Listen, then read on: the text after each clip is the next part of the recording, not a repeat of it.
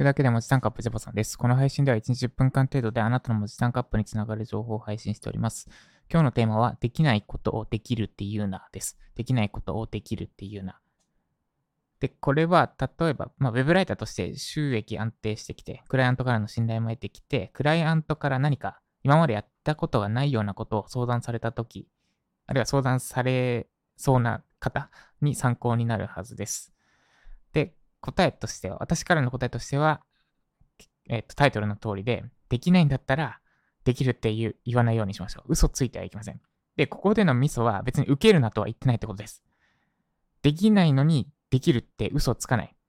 で、できないんだったら正直にやったことないし、現状やったことないって言いましょう。で、その上で、それでも良ければやらせていただきますって受けるのはありです。で、ただ、できないのにできるって嘘ついて受けるのは NG です。これは、ただの嘘つきだからです。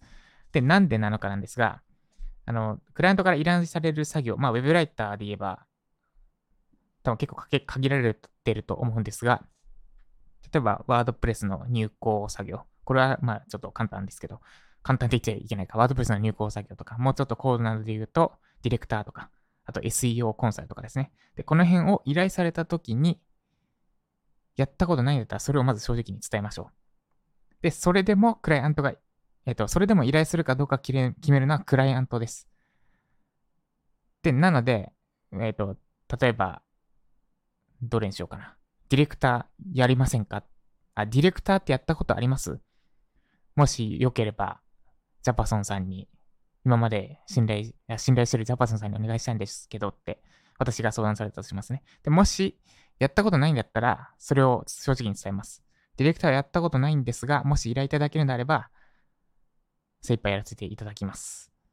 で、まあ、プラスアルファで、なんか、まあ、もし、なんか受けてる講座、ディレクター向け講座とかがあるんであれば、それも今、まさに買おうとしてたところなんで、声かけていただければあれば、買って勉強してやらせていただきますって言います。だから、やったことないことは伝えた上で、努力して、努力することも伝えるって感じですかね。あ、やったことないなら、ちょっとすいません、今回は確実に成果につなげたいのでって断られたんなら、それはそれで OK です。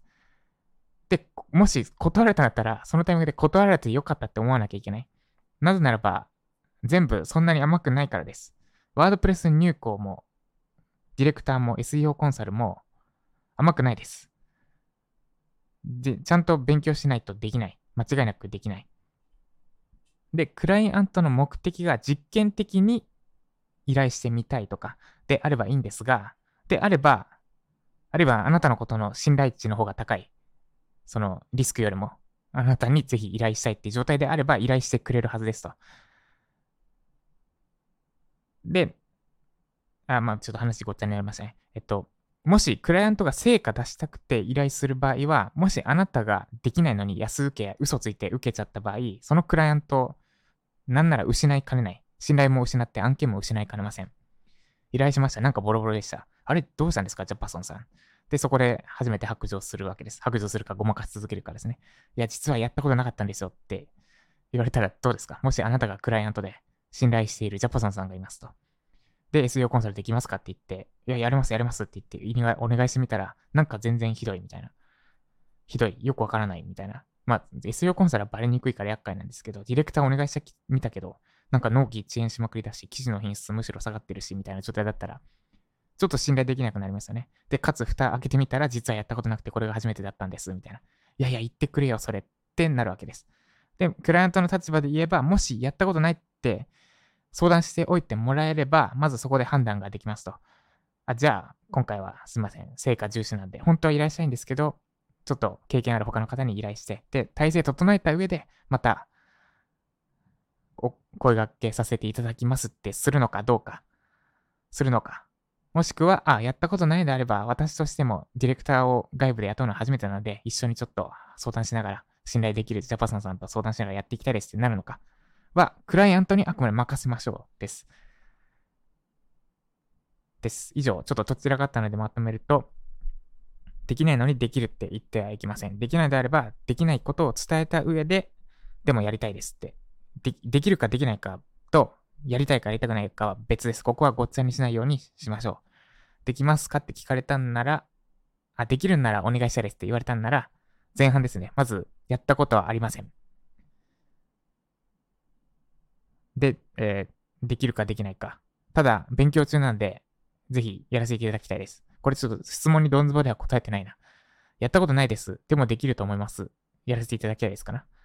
まあいや、その質問答え方は置いといて、やりたいかやりたくないかと、できるかできないかは別なので、ちゃんとはっきり答えましょう。できません、やりたいです。なのか、できます、やりたいです。なのか、できません、やりたくないです。なのか、できます、やりたくないです。なのか、ですね。この4択があります。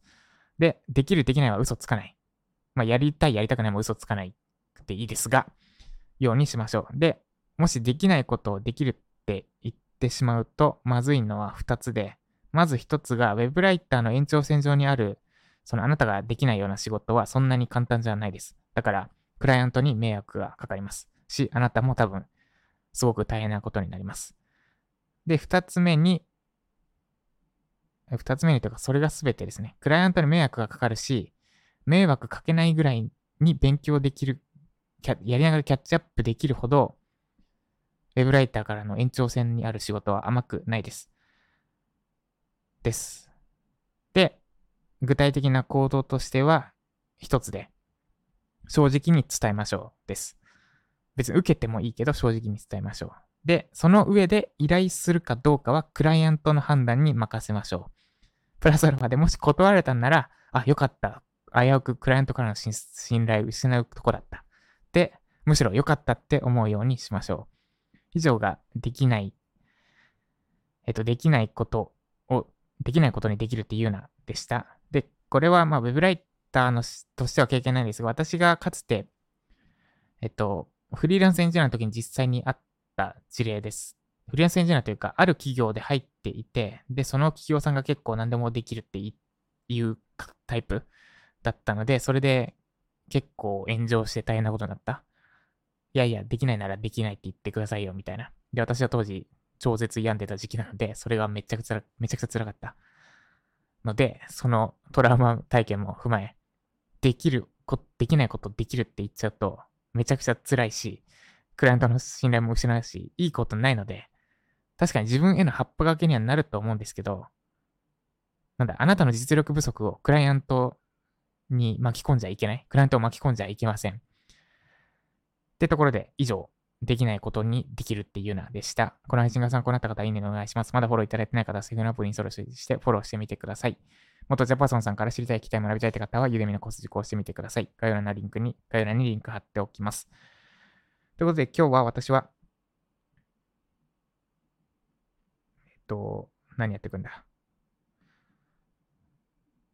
えー、記名記事ですね。久しぶりのクライアントの記名記事を作っていきます。で、午前中に課題設定、ライジャパでいう課題設定、どんな状況でどんな問いを持ってるのかをやったので、午後、ちょっとそもそものそのキーワードに対しての理解が多分足りてないので、これ名前つけた方がよかったな。リサーチじゃないんだよな。理解ですかね。理解。理解のフェーズをやっていきます。本読んだり、YouTube 見たりして、そもそも上位記事見る前に私自身のその企業に対する理解を深めるっていうのを、これは別に頭使わないので、あえて午後に持ってきました。午後にやっていきます。で、午前中は課題設定やって、で、ライジャパのフィードバック返して、で、午後、その、理解をやっていきます。ということで今日もできることだけに、できることを増やすために、できることに目を向けて頑張っていきましょう。以上、ジャパさんでした。